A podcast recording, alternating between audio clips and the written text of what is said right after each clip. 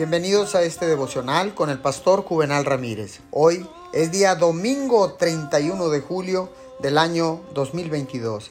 La palabra dice en Éxodo 1:12, pero cuanto más los oprimían, tanto más se multiplicaban y crecían, de manera que los egipcios temían a los hijos de Israel.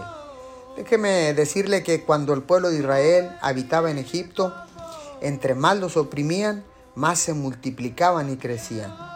Cuando usted enfrente adversidad, no se deprima ni diga, Dios, ¿por qué me está pasando esto a mí? Pensé que Pastor Juvenal decía que este sería un buen año. Fui a la iglesia el domingo pasado. Su actitud debería ser, sé que esta oposición es una señal de que un incremento viene en camino hacia mi vida. Parece un revés, pero sé que en realidad es un avance. No será una piedra de tropiezo para derribarme. Dios lo usará como un escalón para llevarme más alto. Usted necesita tener una actitud de victoria. A veces le hablamos a Dios de lo grande que son nuestros problemas, cuando deberíamos hablarle a los problemas de lo grande que es nuestro Dios.